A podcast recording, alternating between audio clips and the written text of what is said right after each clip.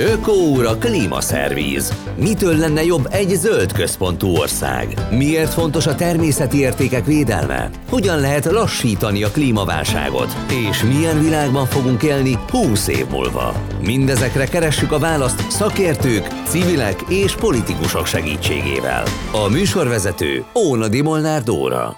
Köszöntöm a hallgatókat, ez az Ökóra Szervíz, amelyben életünk sorsfordító kérdéseivel foglalkozunk. Vendégem itt a stúdióban Szendefi Mária, az LMP országos elnökségének tagja és a Somogy megyei elnöke. Köszönöm, hogy befáradt a stúdióba. Én köszönöm a meghívást. A mai adásban sokféle témát érintünk, amelyek mind-mind a közelgő téllel függenek össze.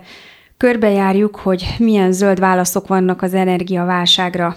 Kavarjunk egy picit vissza a forró nyárba, amikor megjelent a kormány erdőírtó rendelete, az LMP meghirdetett egy demonstrációt. Arra több tízezren jeleztek vissza, végül ötezren jelentek meg, most így utólag mennyire tűnik az egy sikeres demonstrációnak, és volt-e valami következménye? Hát az egy nagyon sikeres demonstráció volt. Nyilván a nyár közepén sokan nyaralnak, tehát valóban nem mindenki jött el, aki adott esetben jelezte, hogy, hogy ott tud lenni, vagy szimpatizál elsősorban ezzel a törekvéssel. De ugye ennek a tüntetésnek lett az az eredménye, hogy a kormány pár napon belül visszakozott.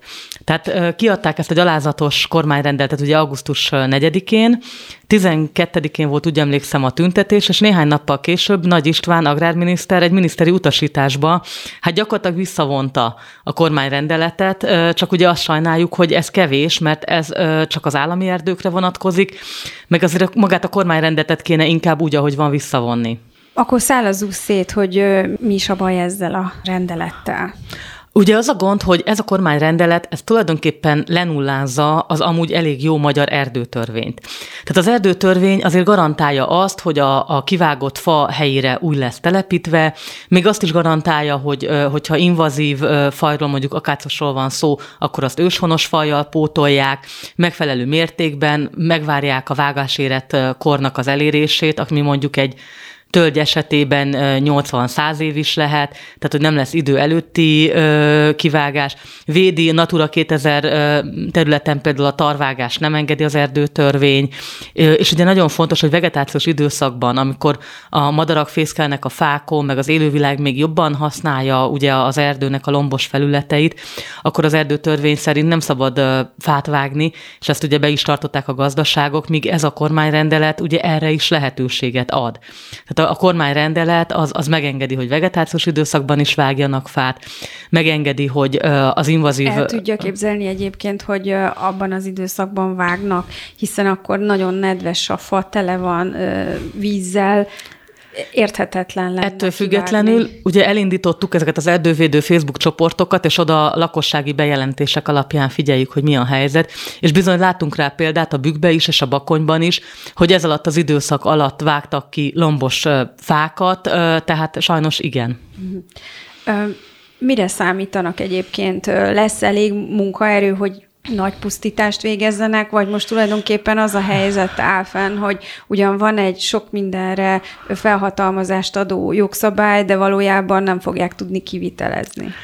Most ugye azt láttuk, hogy szerencsére azért uh, részben a miniszteri utasítás hatására, részben azért, mert azért valóban az erdőgazdaságokban is erdészek dolgoznak, akiknek azért szívügye a, a fa, és amit nevelgettek sok évtizeden keresztül, azt ők is igyekeznek megóvni. Tehát azt látjuk, hogy tömegével egyelőre nem estek neki azért a fa állománynak, független attól, hogy erre ez a szerencsétlen kormányrendelet sajnos egyébként továbbra is lehetőséget ad, és a magánerdőkbe semmi nem is korlátozza, hogy, hogy neki es lehessenek. De Meg ugye... hát furcsa, hogy egy ilyen utasítással van felülírva egy magasabb rendű jogszabály. Hát igen, épp ezért az LMP egyébként az Alkotmánybírósághoz fordult, mert itt van egy ilyen jogi bukfenc is, ugye, hogy hát az erdőtörvényt egy kormányrendelettel próbálják felülírni, de itt az egészséges természethez való jog és egyéb jogintézmények is sérülnek, tehát az Alkotmánybíróságnál van a beadványunk, és várjuk, hogy hát megvédjék a magyar emberek jogait. Lehetett hallani minden mindenféle nyilatkozatokat erdészektől, szakértőktől azzal kapcsolatban, hogy azért az erdőtörvény, amit most nagyon jónak nevezett, hogy az túl szigorú volt, hogy nem annyira engedte a felelős erdőgazdálkodást, amelyre egyébként szükség lenne ahhoz, hogy az erdők egészségesek maradjanak. Hát mi nem így látjuk, és azért Európában is vannak még szigorúbb törvények is. Tehát ez egy közepesen uh, szigorú törvény volt, uh, de, de jól funkcionált. Tehát, tehát tényleg azt láttuk, hogy Magyarországon az erdőterület növekedett. Ugye uh, a Trianon után, 1920 után indult meg egy nagy erdősítés, hiszen pont akkor is avval szembesültek, hogy nagyon nagy erdőterületek elvesztek, hogy pótolni kell azt a faanyagot, ami a határon kívülre reket, és akkor rengeteg erdőt ültettek, és, és ez, a, ez a növekedés ez azóta is folyik, tehát azt azért... Annak ele... ellenére, hogy egyébként a klímaváltozás hatására egyre kevesebb a csapadék, és a falfajok is változnak, vannak, amelyek eltűnnek, vannak, amelyek megjelennek, de egyre szárazabbak az erdők, tehát ugye ennek ellenére tudott növekedést Hát produkálni. ez idáig, ez idáig, ugye, de most már valóban a klímaváltozás miatt egyre jobban kell figyelni, és ugye amire mi külön felhívtuk a figyelmet, hogy a bükkösök az például egy kifa, kihaló faj, mert annak nagyon magas a csapadék igénye, és ugye megfigyelhető, hogy száradnak ki azok a bükkerdők, ahol, ahol az még van Magyarországon. Tehát azt mindenképpen szeretnénk, hogy, hogy legalább bükkös ne lehessen kivágni, vagy semmiképpen ne lehessen tarra vágni például bükkös, mert, mert nem biztos, hogy amit most még egy élő fa, ha kivágják és újra telepítik, akkor az meg fog maradni, és, és újra elér egy 80-100 éves kort. A petícióval hol tartanak? A petíciót azt, ö, ö, azt hiszem 50 ezeren írták alá ö, körülbelül, tehát nagyon, nagyon nagy volt az érdeklődés. Itt ugye a civileknek is volt egy petíciója, tehát a kettőt együtt úgy emlékszem, hogy több mint százezren.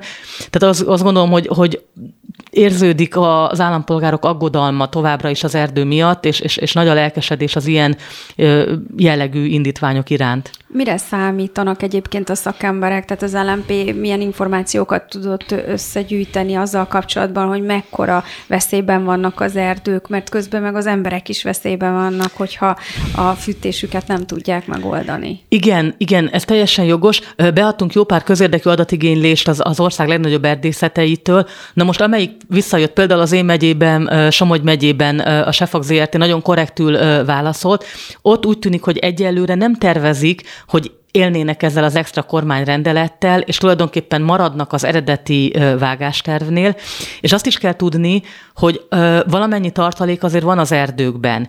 Tehát Ez körül... hogy keletkezik egyébként? Ugye a fák minden évben növekednek, tehát nő az a, az a mennyiség, az a, az a faanyag, ami elvileg használható lenne. Körülbelül éves szinten 13 millió köbméter úgynevezett növekmény keletkezik, tehát fenntartható módon azt mondjuk, hogyha oké, okay, ha pont ennyit, vagy ennél azért egy kicsit kevesebbet vágnak ki, akkor azért az erdő még megújul évről évre, sőt, még gyarapszik is. Tehát ez egy ilyen maximum, amit semmiképpen nem kellene túllépni. És azt tudjuk, hogy az elmúlt években ilyen 6-8 köbméter volt kitermelve. Tehát azért sem értjük ezt a kormányrendeletet, mert a normál gazdálkodás mellett is van egy kis tartalék, mondjuk 3-4 köbméter, meg amit esetleg fölhalmoztak az elmúlt években, amit a, amit a meglévő erdőtörvény alapján is az erdészetek ki tudnának termelni, és ez ellen egyébként tényleg főleg a jelenlegi energiaválságos időkben nem lehet kifogást emelni használni.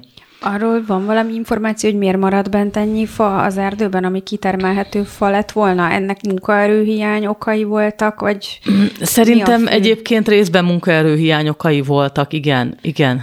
Igen, ugye ezt lehet tudni a fa kitermelésről, hogy ez nem egy egyszerű tevékenység, ez egy komoly, veszélyes üzem, ha úgy tetszik, tehát három-négy hetes gyors talpalókkal nem lehet kiképezni embereket arra, hogy az erdőben dolgozzanak és fát termeljenek ki.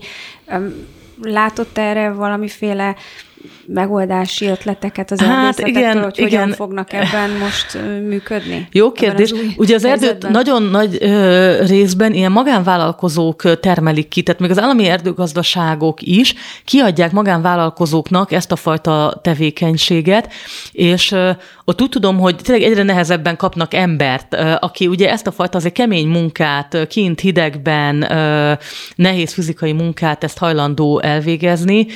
Hát gondolom, hogy megfelelő fizetés ellenében azért találnának, de nyilván nekünk azért az a célunk, hogy, hogy ne, ne termeljék túl az erdőket, tehát mi nem bánjuk annyira, hogyha ez nem pörög annyira ez a biznisz, de nyilván az fontos lenne, hogy tényleg aki tűzifával fűt, az, az jusson elég tűzifához ebben a szezonban is. Na hát, ha már itt tartunk, hogy jusson annak, aki rászorul, mi az álláspontja a pártnak arról, hogy hatósági ársapkát húztak a tűzifára, és 10 köbméterig befagyasztott áron lehet, tehát nem piaci áron hozzájutni a fához? Hát ez egy borzasztó rossz intézkedés, és, és értelmetlen is. Ugye ott kezdődik, hogy azért alapvetően, aki fával ö, tüzel, az már hónapokkal ezelőtt, vagy talán már tavaly beszerezte a tűzifát, hiszen köztudott, hogy száraz fával lehet fűteni. Tehát amit most kivágnak, avval az idei télen biztosan lehet már fűteni, azt maximum jövőre lehet ö, ö, elrakni. Tehát ö, Egyfelől emiatt is, de másik az, hogyha ezt kiszámoljuk, ugye itt azt mondták, hogy minden háztartás jogosult, tehát az is, aki panelba lakik, az, tehát... Ö, Ez ne... teljesen a rezsicsökkentés logikája, ugye ott is boldog-boldogtalan támogatva volt a támogatott energiaára éveken keresztül. Így van, tehát ilyen fűnyíró el szerint, tehát aki a Rózsadombi villájába, a Kandalóba akar tűzifát, az is támogatott áron kapja, meg az is, aki valóban rászoruló, és akinek valóban ez, ez nagyon sokat számítana. Most túl azon, hogy ez igazságtalan, egy egyébként adminisztrációs terhei viszont nincsenek azáltal, hogy nem kell bizonygatni, hogy ki milyen anyagi helyzetben van. Lehet, hogy ez olyan Igen. értelemben elérhetőbbé teszi a szegények számára is. Hát nyilván, csak erre van egy sokkal jobb megoldás. Tehát amit mi mondunk, hogy a szegények vagy igazán rászorulók számára a szociális tűzifa programot kellene kibővíteni. Tehát ugye ez egy jelenleg is működő modell Magyarországon, csak rendkívül szűk, kb. 5 milliárd forint. Azért érezzük nagyságrendileg, hogy most 5 milliárd forintot mennyi mindenre eldobál a kormány semmiségekre. Hát megérezzük azt, hogy mennyire nem volt ez elegendő az elmúlt években soha, hiszen ha valaki járkál a, a, a magyar vidéken, az pontosan érzi az orrával, hogy nem sikerült a tűzifa pro- programot kiterjeszteni a legrászorultabbakra, hiszen mindenfélét kénytelenek elégetni az emberek, amikor a téli időszak beköszönt, hiszen nem jutnak tűzifához, és kénytelenek a szemetet, a Igen. bálásruhát, a minden mindenfélét rádobni a tűzre, hogy valami meleget adjon. Pontosan így van, tehát mi ugye azt javasoljuk, hogy ezt az 5 milliárd forintot, ezt azért nyugodtan meg lehet tízszerezni, 50 milliárd forint. Ez, És mondjuk a költségvetés szempontjából se tűnik olyan Hát úgy szokták ugye nagyok. mondani, hogy mondjuk egy fél stadion, tehát igen, tehát azért nem tűnik olyan ordinári nagy költségnek, és ki is számoltuk, hogy mondjuk a jelenlegi tűzifa árak mellett ez kb. 2 millió köbméter fát jelentene, ami egyébként elég sok, de azért érezzük, hogyha azt mondjuk, hogy 13 millió köbméter áll rendelkezésre, jó, hozzáteszem, hogy ez a teljes fa vagyon, úgyhogy majd egy kicsit mindjárt beszélek arról is, hogy a fát mire lehet használni. De azért azt mondjuk, hogy ez még egy keretek között tartható dolog, oké, okay, akkor ezzel számolunk, akkor aki valóban rászoruló, az ezt megkapja. Ugye nagyon fontos, hogy ahogy eddig is, ez továbbra is az önkormányzatokra kell bízni ennek a szétosztását, mert látjuk, hogy ezek az állami, az állam az tényleg csak ilyen fűnyíró elven, vagy mindenkinek ad, vagy, vagy nem nagyon működnek ezek az állami újraelosztó modellek igazságosan. Viszont azért egy nem önkormányzatnál... Úgy, hogy célja lenne az igazságosság. Igen, valószínűleg nem is célja. Viszont egy önkormányzat az tényleg tudja, meg tudja ítélni azt, hogy, hogy igen, aki erre jelentkezik, az tényleg rászoruló, és annak tényleg járna ez a, ez a tűzifa. Tehát mi azt gondoljuk, hogy egy 50 milliárdos keretet ö, szétosztanának azért az önkormányzatok között, és itt az is fontos, hogy eddig ez csak a kis településeknek járt, akik 5000 főnél kisebbek voltak, tehát nagyobb városban is azért lehetnek szegény emberek, tehát azt mondjuk, hogy, hogy miért ne járna ez mindenkinek. De az önkormányzatok szétoszthatnák, akkor megoldhatnánk azoknak a problémáját, akinek tényleg óriási gondot jelent, hogy bármilyen, akár hatósági áron, vagy bármilyen áron megvegye a tűzifát, de nem nyitnánk ki az ajtót annak, hogy 4 millió magyar háztartás hatósági áron vegyen, és nyilvánvaló, hogy akik nem fával fűtenek, azok e, e, erre nem szorulnak, vagy azok nem tudnák ezt kihasználni, de hát a benzinnél is láttuk, hogy ilyenkor megjelenik a visszaélés. Tehát, hogyha ugye elválik a hatósági ár a piaci ártól, akkor ha van egy kvóta, hogy, hogy azt lehet használni, akkor meg fognak jelenni azok az emberek, akik majd szépen begyűjtögetik a nem fával fűtőktől ezt a lehetőséget, a lakcímkártyájukat, meg a nem tudom, papírjaikat, és azzal ö, elmennek az erdészethez, és spekulatív célokra fogják használni ö, ezt a hatósági áras lehetőséget. Mondjuk most semmire nem tudják használni, mert nincs fa sehol. Hát így van, tehát a másik az, hogy látszik, hogy, hogy ugye nyilván az erdőgazdaságokat is ez felkészületlenül érte, tehát hogy nem áll rendelkezésre ez a fa. Ahogy említettem is, ezt maximum most kezdenék kivágni, ezzel idén már semmiképpen nem lehet fűteni, és hát nem az volt, tehát nem az a cél, hogy jövőre bespájzoljunk, mert jövőre lehet, hogy egy más helyzet van, tehát az idei fűtési szezon megoldása volt ugye meghirdetve, mint cél, tehát ebben nyilvánvalóan nem találkozik, és már látszik, hogy, hogy, hogy rettentő nehéz lesz ezt beszerezni, tehát el kell menni az erdészethez személyesen, gyakorlatilag egy kis teherautóval kell azokat a nagy tömböket elhozni, tehát a rászorulóknak teljesen esélytelen. Ez pont azoknak segít megint, akik Már azért nem tűnnek... El kell, tehát a szállítást meg kell oldani. Meg kell oldani, családnak. persze, persze. Tehát akinek mondjuk tényleg van egy kocsia, vagy akár egy kis teherautója, vagy pikapja, azt tudja ezt jól megoldani, de arra nem gondolom, hogy ő támogatni kéne hatósági árral. Ez egy Érdekes dolog, sokat töprengtem rajta, mert újságíróként régóta foglalkozom szociális ügyekkel, és ez kormányokon átívelő, tehát 2010 előtt is így volt, a tűzifa kérdést azt egyszerűen nem tudja ez az ország megoldani, nem tudja a rászorulókat megfelelően segíteni, és tényleg az látszik, hogy nagyon kevés szociális tűzifa jut, tehát két-három hétre elegendő, legalábbis a korábbi időszakban, Igen. most ez a 10 köbméter, ez egy kicsit több, de ugye ez nem szociális tűzifa, hanem egy hatósági ár, ami mindenkinek rendelkezésére áll, és ott állnak az szerencsétlen családok, szegény családok, és tényleg úgy vészelik át a telet, hogy, hogy alig van fűtőanyag. És ez így megy most már nagyon-nagyon régóta. És szépen megyünk, már holdron járt az emberiség, már mesterséges intelligencia van, már, mind, már nagyon sok mindent sikerül megoldani, de a tűzifát, az sajnos nem. Hát igen, szóval ez egy vicc valóban, tehát itt tényleg csak annyit kéne tenni. Az egy jó kezdeményezés volt egyébként a kormányt, amikor fölismerte ugye a rezsicsökkentés kapcsán, hogy hát nem elég a gázt meg az áramot támogatni, hanem hát bizony pont a legszegényebbek sokszor fával fűtenek, de ahogy ön is mondta, ez egy nevetségesen kicsi mennyiség jelenleg.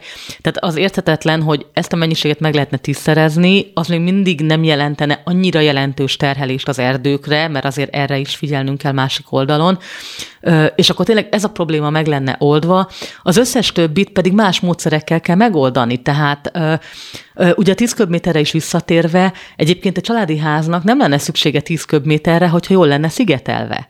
Tehát ebbe a tekintetben meg elfecséreltük az elmúlt 12 évet, mert, mert szigeteletlen házakkal megyünk neki a válságnak. Igen, ugye 2016-ban jelentette be Lázár János, akkori miniszter, hogy amit lakossági energia takarékossági programban szigetelésre lehetett volna fordítani uniós pénzből, azt inkább középületekre fordítják azt a pénzt. Elképzelhető-e, hogy a idén vagy jövőre valamennyire lehet korrigálni ezt az elmaradt fejlesztést? Nagyon fontos lenne, de még mindig nem látjuk az egyértelmű kormányzati szándékot, ugye? Tehát ez is az egyik követelésünk, hogy egy 300 milliárd forintos mélyszer, mély felújítási program induljon. Tehát, hogy a szigetelést mindenképpen meg kéne oldani, és támogatni kellene a, a lakóházaknál. A, a másik ugye a fűtés korszerűsítés, tehát tényleg az sem mindegy, hogy valaki egy, egy rossz hatékonyságú kájhával fűt, vagy egy, egy modern kazánnal mondjuk, amiben sokkal kevesebb fa, vagy bármilyen tüzelőanyag is elegendő. Ugye a tűzifa osztásnál, a szociális tűzifa programban az önkormányzatoknak most is van szerepük, hiszen ők azok, akik pályáznak erre a forrásra ha úgy látják, hogy szüksége van a településüknek arra, hogy egy ilyen programba bekapcsolódjanak. Ez ugye, ha, ha egy polgármester ebből a szempontból nem annyira érdeklődik a falu jóléte iránt, akkor akár ki is maradhat egy adott település ebből a programból, illetve 5000 fő alattiaknak van mindösszesen nyitva. Ezt hogyan lehetne módosítani, hogy jobban működjön? Hát, tehát azt mindenképpen javasolnánk, hogy minden település típusra nyissák ki. Tehát akár budapesti kerületek, főleg ugye ilyen peremkerületek, tehát ahol, ahol tényleg előfordulhat, hogy azért vannak családi házak, vagy, vagy, vagy olyan társasházak, amik még mondjuk valamilyen vegyes tüzelési kazánnal működnek, hogy, hogy legyen lehetőség, tehát az, ez egyszerűen administratívan változtatható. Na most az, hogy milyen a polgármester, erre én azt tudom mondani, hogy azért nagyon fontos lenne az önkormányzatiságnak a megfelelő visszaállítása. Tehát, hogyha az emberek érzékelik azt, hogy egy polgármester nem képviseli az ő érdeküket, akkor leváltható, tehát én ebben nem nyúlnék bele administratívan, ezt inkább rábíznám mindig az emberekre, és és inkább erősödjön az, hogy olyan polgármesterek legyenek, olyan képviselőtestetek legyenek, akik igenis a, az adott közösség érdekét képviselik. Uh-huh. Mennyire voltak nyitottak a kormányzati oldalról erre a szociális tűzifa program kiterjesztési javaslatra? Egyáltalán jött visszajelzés?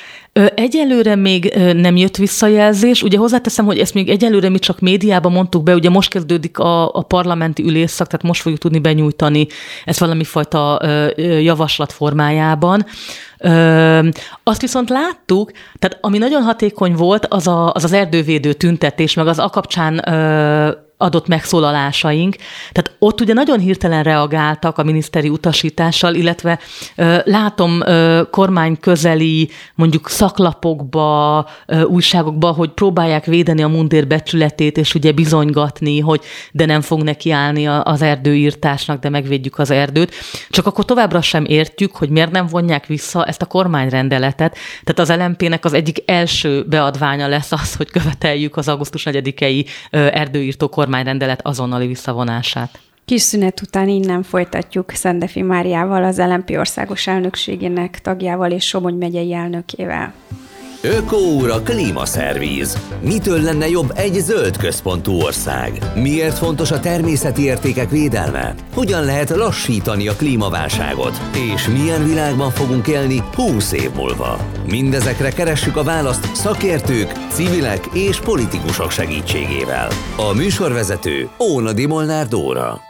Köszönöm, hogy az adás második fél órájában is velünk maradtak. Vendégem itt a stúdióban Szendefi Mária, az LMP országos elnökségi tagja és Somogy megyei elnöke. Témánk pedig a közelgő tél. Azt járjuk körbe, hogy milyen válaszok vannak az energiaválságra, és ott hagytuk abba, hogy mennyire jó lenne, ha a kormány meghallgatná az LMP javaslatát, és kiterjeszteni a szociális tűzifa programot, és nem csak 5 milliárdos lenne ez a forrás, hanem legalább a tízszerese, és nem támogatná támogatná azokat, akiknek nincsen szüksége rá, hanem tényleg ez a rászorulóknak egy célzott program lenne miben reménykedik az LMP, mert azt látjuk a kormány elmúlt időszakos teljesítményét nézve, illetve a 12 év nerben, hogy a ellenzéki javaslatok rendre elbuknak még a bizottsági szakaszban. Ott van ez a klímabérlet ötlete például ugye a zöld Igen. pártnak, és arra sem nagyon kaptunk válaszokat, hogy azt vajon miért nem támogatják. Szóval, hogy az látszik, hogy igazán nincs foganatja ezeknek a javaslatoknak, miben bízik az LMP? Ugye azt látjuk, hogy, hogy ez a kormányzat, ez csak az erőnyelvén ért. Tehát tulajdonképpen akkor lehet őket bármire rászorítani, hogyha kellő számú ember kellő határozottsággal elkezd valamit képviselni. Én nagyon szurkolok és nagy örömmel figyelem például a pedagógusok sztrájkját, és ebben semmi politika nincs. Itt arról van szó, hogy ezek az emberek kiállnak a saját érdekeikért, és akkor már ilyen tömegnél ezt nem lehet figyelmen kívül hagyni. De említhetném például a vízi közművekkel kapcsolatos állapotot is, ahol Ugye elindult ez a szokásos próbálkozás, hogy akkor az önkormányzatok adják be a víziközművet, mert majd oda kerül a, az államhoz, és akkor majd az állam lesz valamilyen gazda, de ugye látjuk, hogy ez sokszor a végén Mészáros Lőrincnél köt ki. Tehát ez semmiképpen nem jó megoldás. Ez meg... ugye a Kaposvári ivóvízellátás. Nem csak Kaposvár, nem ugye csak ez az egész országot érinti, tehát gyakorlatilag a kormány a szokásos módon ö, ismét bezsarolta az önkormányzatokat, hogy ugye ebbe a helyzetben, amikor az önkormányzatok rezsiköltsége egyébként is az égbe emelkedik, és majd erre térjünk vissza, hogy ö, itt azért lenne szükség valóban kormányzati segítségre, tehát ahelyett, hogy segítenének, igazából megint ilyen vagyon Einsteinról van szó, tehát próbálják a, az önkormányzatok tulajdonában lévő vízi közművet ingyenesen átvenni, hogy akkor majd az állam kezeli ezeket a dolgokat. De ez ugye sok szempontból nem jó, mert egyfelől csorbítja az önkormányzatiságot, másfelől pedig nem látunk arra garanciákat, hogy az állam ne adná ezt tovább utána magánkézbe, és utána majd valamilyen magántulajdonos eldönti, hogy ad-e vizet, mennyi vizet, és az mennyibe fog kerülni. És itt van nyomásgyakorlás? És azt, igen, azt és itt azt érezni? látjuk, azt látjuk, hogy ahogy a, azért a városok érzékelték, hogy, hogy, hogy ez azért nagyon nem jó az adott településeknél, elindult egy olyan, hogy először az ellenzéki önkormányzatok, tehát Budapest, Érd, Szeged, Szombathely, Pécs meghozta azt a döntést, hogy nem adja át a vízi közművét, akármilyen nehéz idők vannak, de önkormányzati kézbe tartja. Utána meglepetése a Fideszes vezetésű Debrecen is meghozta ezt a döntést.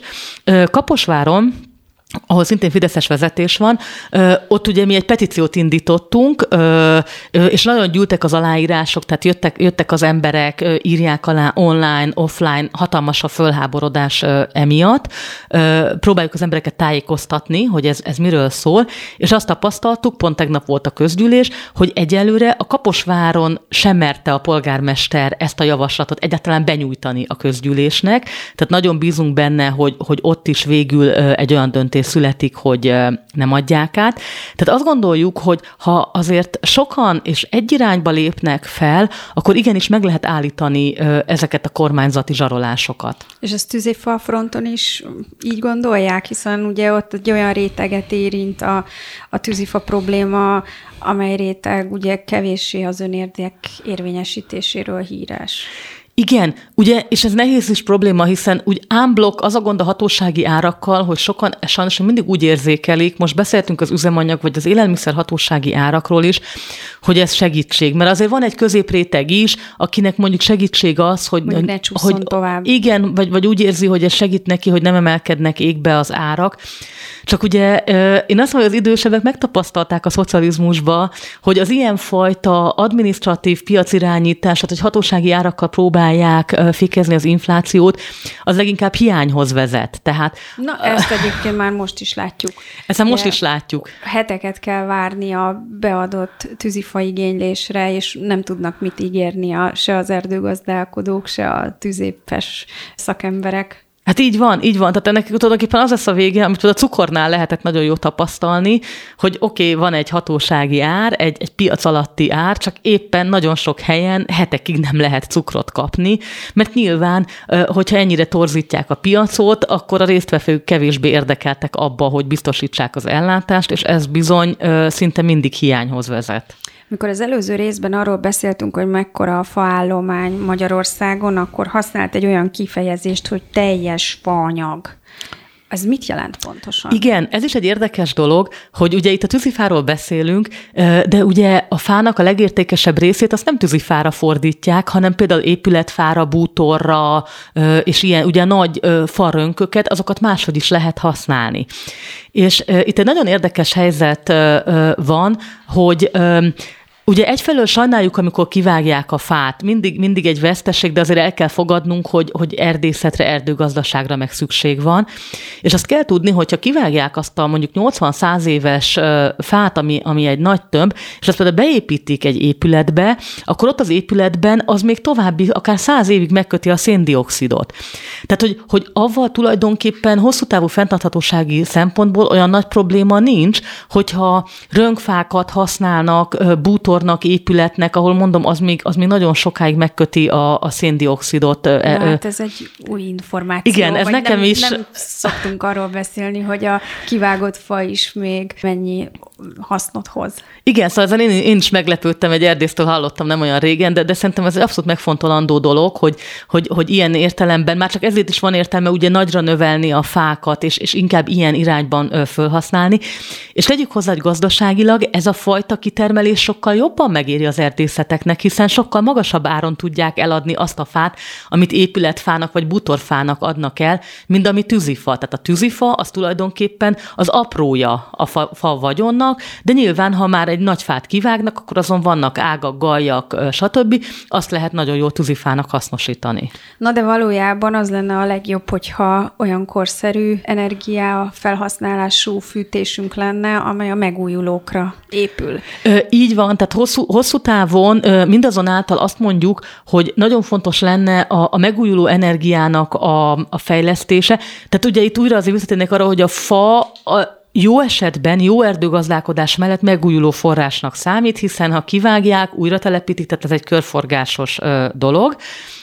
De ugye nyilván másfelől meg nem mindenhol megoldható a fafűtés, illetve azt azért hát meg kell... azért a tüzelésnek van káros anyag így van, így van, és azért azt kell látni, tehát a minimum ugye az lenne, hogy száraz tűzifával, tehát a nedves tűzifa, meg a hulladékégetés, meg az borzasztó, tehát annak borzasztó, de még a száraz tűzifának is van azért olyan légszennyezettségi kibocsátása, ami azért rosszabb, mint egy, egy korszerű Igen, fűtésé. és nem látjuk magunk előtt azokat a szűrőberendezéseket, amelyeket ezekre a kéményekre mondjuk rászerelnek. Hát igen, igen, igen, igen, igen. Tehát mindenképpen az energiaválságnak a megoldása, és itt ne csak a tüzelésről beszéljünk, hanem beszéljünk az áramtermelésről, meg, meg mindenfajta energiáról, amit használunk, Ugye az első vagy nulladik lépés az, hogy használjunk kevesebb energiát. Tehát a legolcsóbb vagy legkörnyezetbarátabb energia az az, amit föl se használunk. Tehát tényleg De nagyon... most ehhez képest növekedünk. Tehát mindenkinek növekszik az energiaigénye, az látszik.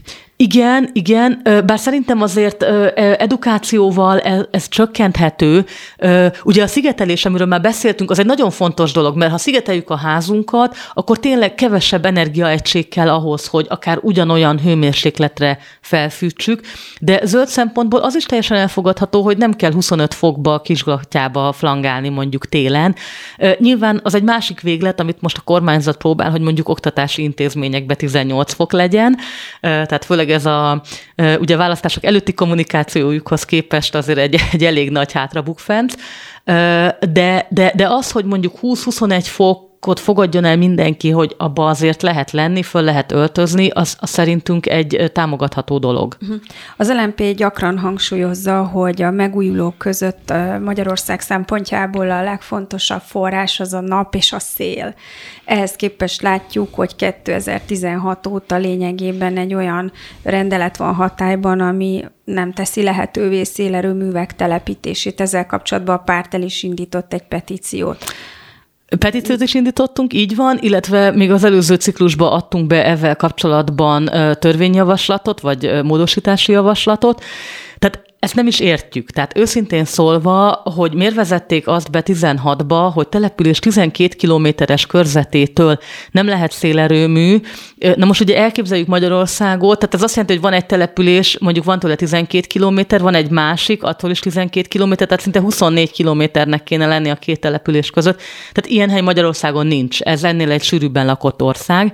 Tehát ez egy teljesen indokolatlan és nagyon túlzó korlátozás, és gyakorlatilag azt eredményezi, hogy, hogy nem lehet találni Magyarországon olyan területet, ahol ö, új szélerőművet lehetne ö, telepíteni, és ez egy hatalmas kihagyott lehetőség. De mi áll ennek a hátterében? Esetleg informális úton nem kaptak erről indokokat, okokat nem beszéltek hát erről? informálisan, ugye mi is azt hallottuk, hogy vannak ilyen pletykák, hogy, hogy, hogy, hogy, hogy Orbán Viktor, vagy a Fideszben nem tudom kicsodák, esztétikailag kifogásolták a szélerőműveket, és hogy mondjam, Nyilván, nyilván egy tájban a szélerőmű az, az adott esetben egy picit tájidegen, ezt mi teljesen megértjük, de ettől függetlenül egy, egy ilyen helyzetben azért... Az is elég tájidegen lesz, hogyha a klímaváltozás miatt az asszály az annyira eluralkodik az országon, hogy ki fognak száradni zöld területek. Pontosan, tehát, tehát mi azt mondjuk, hogy itt az egy kompromisszumot kell kötni. Ö, ö, nyilván nagyon védett tájakban nem kéne szélerőműveket ö, tenni, de hát azért azon kívül hatalmas területek vannak az országban, a, a Kisalföldön, az Alföldön, a Dunántúlon, a, a, ahol azért simán lehetne szélerőműveket telepíteni, és a mi javaslatunk az, hogy nyugat-európai mintára körülbelül a településtől olyan egy-másfél kilométerre azért már lehessen egy szélerőművet tenni, és ugye a másik dolog az, hogy, hogy, hogy volt ez a kommunikációk, hogy mintha Magyarországon nem fújna a szél. Hát fúj, tehát most már Palkovics miniszter is kénytelen elismerni, hogy nem csak a Móri árokba fúj a szél. Somogyba is megnéztük, hogy Somogy megyében is rengeteg terület van, ahol ezt az átlagos 7 méter per szekundum sebességet a szél eléri. Az egész országban van azért egy, egy szélenergia, Nyilván Magyarországnak ez a lehetősége nem annyira nagy, mint mondjuk egy tengerparti országnak, ahol ugye tengerbe tudnak szélerőműveket telepíteni, meg ez egy medence, tehát mondjuk Dániához hasonlítva lehet mondani, hogy itt nincs akkora kapacitás, de ö, azt hiszem, egy finn A egyet... nullánál több lenne. De nullánál több, tehát ö, ö, azért ezt, ezt, ezt, ezt kutatták, és, és kutatási eredmények alapján 10-20 százalékkal tudna hozzájárulni egy megfelelően ele, telepített szélerőmű park vagy kapacitás a magyar energia mérleghez. Tehát akkor az 10-20 százalékot azt nem orosz földgázból kéne megvenni. Azzal kapcsolatban mi az álláspontja, hogy vannak zöld szervezetek is, amelyek kritizálják a szélerőművet. Két fő ok, amit megjelölnek ezekben a kritikákban. Az egyik az, hogy túl zajos, a másik pedig az, hogy veszélyesek a biodiverzitásra. Igen, ugye zajra, tehát azért mondjuk mi is, hogy lakóterülettől legyen azért egy-másfél kilométerre, de azért, hát szóval nem tudom, Annyira hogy, nem zajos. Hát annyira nem zajos, hogy azért 12 kilométer, igen, igen, tehát, tehát nem tudom, hogy ki az, aki egy zajt a lakóhelyétől három kilométerrel arrébb mondjuk meghal, egy, egy susogásról van szó, azért nem egy robbanásról vagy ilyesmiről. Tehát ezt e, ezzel a szabályal ki Látszik, lehet védeni. A reptér, a reptér kapcsán ez nem szokott fölmerülni ez a Pontosan, probléma. tehát az egy kicsit nagyobb zajterhelés, és, és, és az nagyobb Éppen gondot az jelent. Az adásban beszéltünk erről, hogy mennyire nem figyelnek az ottani Hát pontosan, az tehát, tehát így van. Tehát, különböző tehát, fejlesztéseknél. Így van, így van, tehát, tehát egy repülőtérnél ez fölmerül, egy szélerőműnél, hogyha az azért másfél-két kilométerre okay, van, most akkor beszélgettünk, nem... eszembe jutott egy másik uh, probléma is, amit a zöldek szoktak emlegetni, a turbinalapátok, uh, azok olyan hulladék válnak, amelyek nagyon nehezen kezelhetők, hosszú idő, mi lebomlanak. Igen, de ugye erre is ugye egyértelműen ki van mutatva, hogy itt életciklust kell nézni, tehát igen, valóban itt figyelembe kell venni, hogy ezeket is elő kellett állítani, valamiből utána hulladékként ott van, de még így is a teljes életciklusát nézve egy ilyen napelem szélerőműnek is lényegesen kevesebb a széndiokszid kibocsátása, mint bármilyen foszilis energianyerésnek. 10-20 százalékot említett, amely át tudná venni a foszilis energiák szerepét. Mi az, amire még támaszkodhatna Magyarország? Ugye, amit mondjuk a kormányzat is fölismert, hogy a napenergia szempontjából viszont rendkívül jók az adottságok, tehát arra nagyon tudunk támaszkodni. Ettől függetlenül még ez sincs teljesen kiaknázva. Tehát... Ugye ott is a, a napelemeknek a lebomlása az, ami probléma, mert rövid az élettartamuk. Ö, igen, de ott is, tehát mondom, töredéke, tehát igazából, ha mindent figyelembe veszünk, akkor is sokkal-sokkal kevesebb, mint egy széntüzelésű, vagy akár egy földgáz tüzelésű erőmű által keletkezett széndiokszid kibocsátás így, így 20-30 éves távlatba. Hol tartanak most ezek a napelemek pályázatok? Ugye elég sok kritikát lehetett hallani azzal kapcsolatban is. Igen, ugye napelemmel kapcsolatban az egyik probléma, amit nem értünk, hogy például még mai napig van ott a környezetvédelmi termékdíj, tehát azt mondjuk, hogy ez zöld megoldás, akkor miért kell rá környezetvédelmi termékdíj, tehát e, e, ezzel lehetne olcsóbbá tenni, hogyha ezt kivezetik. Ez az egyik probléma. A másik az, hogy ugye most jelent meg ugye itt a rezsi csökkentés kapcsán, hogy sokan úgy jártak, hogy, hogy, hogy pont jó, jók akartak lenni, környezetvédők akartak lenni, felszereltek egy napelemet egy társasházra, de ettől már ők egy ilyen kis erőmű lettek, és tulajdonképpen ilyenkor nem az történik, hogy a megtermelt tehát, hogy termelődik egy áram a napelembe a háztetőn, és azt felhasználják a házban mondjuk melegvízre, vagy fűtésre, vagy bármilyen áramcélra, hanem azt ugye betáplálják az MVM hálózatba, és cserébe kapnak helyette áramot. És az a gond, hogy itt az elszámolásnál ez ilyen szerencsétlenül ö, van, hogy ö, itt nem, nem garantálja azt a rendszer, hogy ez egy ilyen szaldós, ugye a szaldós elszámolásnak a kivezetéséről hallottunk tavaly, tehát hogy ez ilyen egyenértéken menjen, és ne kerüljenek ettől hátrányba, hogy ők valamilyen értéken betáplálják, de aztán annál sokkal drágábban lesznek kénytelenek megvenni az áramot a, a, az MVM-től vagy az EON-tól. Ezzel kapcsolatban valami változás várható? Hát nem tudom, itt majd még ki kell dolgoznunk ugye itt ennek a, a törvényi kereteit, hogy, hogy itt mit lehet csinálni, de, de nyilvánvaló, hogy itt is, itt is lépni kell milyen lehetőségeink vannak még?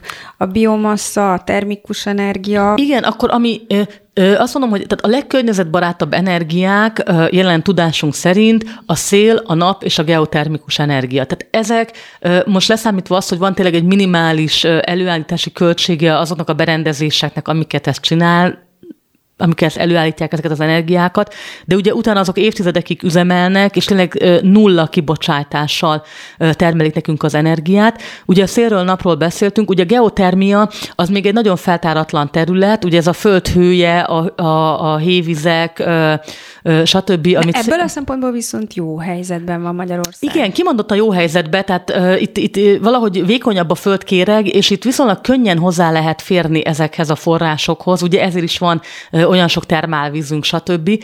Tehát ezt sokkal jobban lehetne használni. Itt azt olvastam, hogy nagyon fontos, hogy amikor ezt kitermelik például víz formájába, akkor ki kell használni a hőt, de aztán magát a vizet, azt vissza kell sajtolni a földbe, hogy újra fölmelegedhessen, mert a víz az elfogyhat egyébként, de a hő az nem fogy el, tehát a hő az ott van, az folyamatosan termelődik.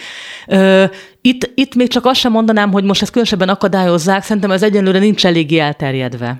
El tudja képzelni, hogy ez most gyorsító pályára került? Tehát szoktuk látni azt, hogy ha kényszer hatása alatt vagyunk, akkor teljesítményünk megnövekszik, tehát hogy itt most fölgyorsulnak az ezzel kapcsolatos kutatások, fejlesztések, vagy vannak erre utaló jelek egyáltalán, vagy ez még hát, mindig nagyon gyerekcipőben jár. Hát egyébként nagyon jó lenne. Tehát az egyik probléma a jelenlegi kormányjal, hogy ahelyett, hogy az innovációba költene több pénzt, és, és tényleg az lenne a hangsúly, hogy hogy tud Magyarország egy igazán innovatív ország lenni, és kutatásfejlesztésben gondolkodnánk, tényleg visszamennek inkább ilyen, ilyen kőkorszaki megoldásokhoz, tehát tényleg nagyon jellemző, hogy ahelyett, hogy a geotermikus energia fejlesztésébe, kitermelésébe öntenénk a forrásokat, tűzifába gondolkodunk a 22. században, meg abban, hogy az iskolákat visszaállítsuk fafűtésre.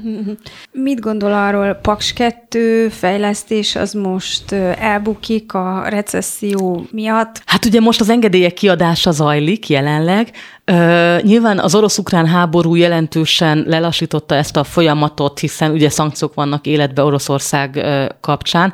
Hát mi nagyon reméljük, hogy elbukik. Tehát ugye az LMP évek óta küzd azért, hogy Paks 2 ne valósulhasson meg, és ennek az az oka, hogy azt elismerjük, hogy jelenleg még szükség van az atomenergiára. Tehát a jelenlegi energia mixből, ha hirtelen a Paks egy kiesne, az bizony hiányozna, de ezért mi az üzemidő hosszabbítást támogatjuk, tehát a Paks egy az még nyugodtan elmehet 2037-ig is akár, ez teljesen rendben van. Viszont ugye az a Paks 2, ami mondjuk 2034-re épülne meg, és utána üzemelne még évtizedekig, ott már azt látjuk, hogy azért a megújuló energia forrásoknak a technológiára évről évre fejlődik. Tehát el tudjuk azt képzelni, hogy mennyit fejlődött az elmúlt tíz évbe, és mennyit fog a következő 10-20 évbe. Tehát mire oda jutnánk, hogy, hogy Paks 2 megépülne, addigra valószínűleg már sokkal jobb, hatékonyabb és környezetbarátabb megoldásokat tudunk a szél, a nap, a geotermikus és hasonló megoldásokkal előállítani. Ugye most Németország is újra nyitja a szénerőműit, Magyarországon is van egy ilyen fordulat. Ezt hogyan látják szakmailag? Hát nagyon rossz iránynak látjuk, tehát a szén az a legrosszabb. Tehát annak a széndiokszid kibocsátása, az tényleg mondjuk ha a földgázt vesszük, ami szintén foszilis, most a szén ahhoz képest a duplája. Tehát, tehát szénnel kiváltani földgázt az egyébként nagyon rossz irány, de nyilván ez most egy kényszer helyzet van. Szóval nehéz ezt megmondani, mert, mert nyilván uh, ahhoz kell látni uh, Magyarország teljes energia térképét, hogy, hogy, hogy mire van szükség, vagy hogy hogy tudja ezt az ország biztosítani, de mi mindenképpen elkerülnénk a, a szénerőművek újranyitását, és mondom, továbbra sem értjük azt, hogy miért nem a szélerőművek uh, uh, engedélyezésével kezdik. Tehát uh, először azért azt kéne megtenni, ami könnyen, gyorsan megtehető, és ami azért szolgáltatná ezt az energiát környezetbarát módon. Az, hogy könnyen, gyorsan, az mit jelent? Tehát mennyi idő alatt tud elé, elkészülni egy ilyen szélturbina park. Jó, hát nyilván el vagyunk késve másfelől, tehát most ugye még a, egyenlőre az engedélyezési környezeten dolgozunk, és akkor megvan az engedély, akkor nyilván még idő az is, hogy, hogy elkészüljön. Most a szénbányáknál én nem tudnám megmondani, hogy gondolom azért azok se hogy akkor holnap mondjuk egy lezárt bányánál újra lehetne indítani a termelést szoktak még a biomasszáról beszélni, az egy járható út? Járható szerintem. Ugye ott is azért vannak aggályok zöld oldalról.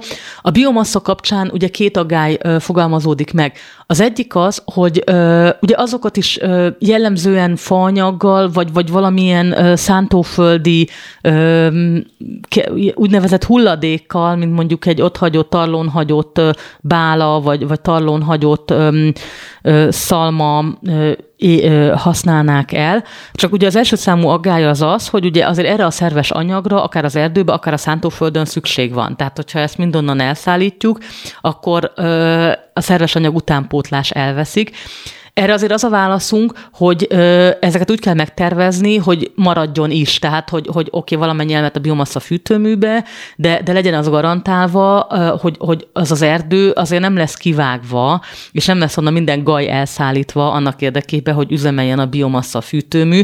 Például az a Pécsi, Pécsi fűtőműnél láttunk erre precedens, tehát az egy rossz ö, példa, most Kaposváron is fog indulni. Mi, mi volt ott, ami rosszul működött? Tehát ott azért úgy tűnt, illetve voltak azért erre adatok, hogy ott bizony nem csak azt a fajta, mondjuk így, hogy hulladékot használták föl, ami mondjuk az amúgy is kivágott fákról lejön, hanem bizony a végén már effektív azért vágtak ki fákat, hogy, hogy tudják etetni a, a, az erőművet. Tehát egy ilyen túl túltermelés alakult ki, vagy, vagy rosszul volt belőve, nem tudom pontosan, de az biztos, hogy ugye nem véletlen tiltakoztak ott civilek, hogy túlzott a kitermelés a mecsekben a, az erőmű miatt. Tehát erre nagyon vigyázni kell, hogy azért ott az arányok azok olyanok legyenek, hogy, hogy tényleg ahhoz ne kelljen több fát kivágni, mint amennyit mondjuk normál esetben vágástervek szerint terveznének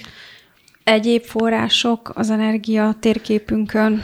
Hát igen, ugye nap, szél, geotermikus, biomassa, biogáz, ugye biogázról kevesebbet beszélünk. Ugye az a különbség, hogy a biomassa az egy égetéses technológia, tehát ott jellemzően fászárú növényeknek a, az elégetése zajlik, míg a biogáz az inkább ilyen látszárú dolgoknak, tehát adott esetben akár élelmiszerhulladéknak, vagy szintén a kaposvári példát tudom hozni, ahol a cukorgyár nagyon innovatív módon több mint tíz éve a répaszeletre alapozott, tehát a, a cukorgyártásnak keletkező répaszeletre alapozott egy biogáz üzemet.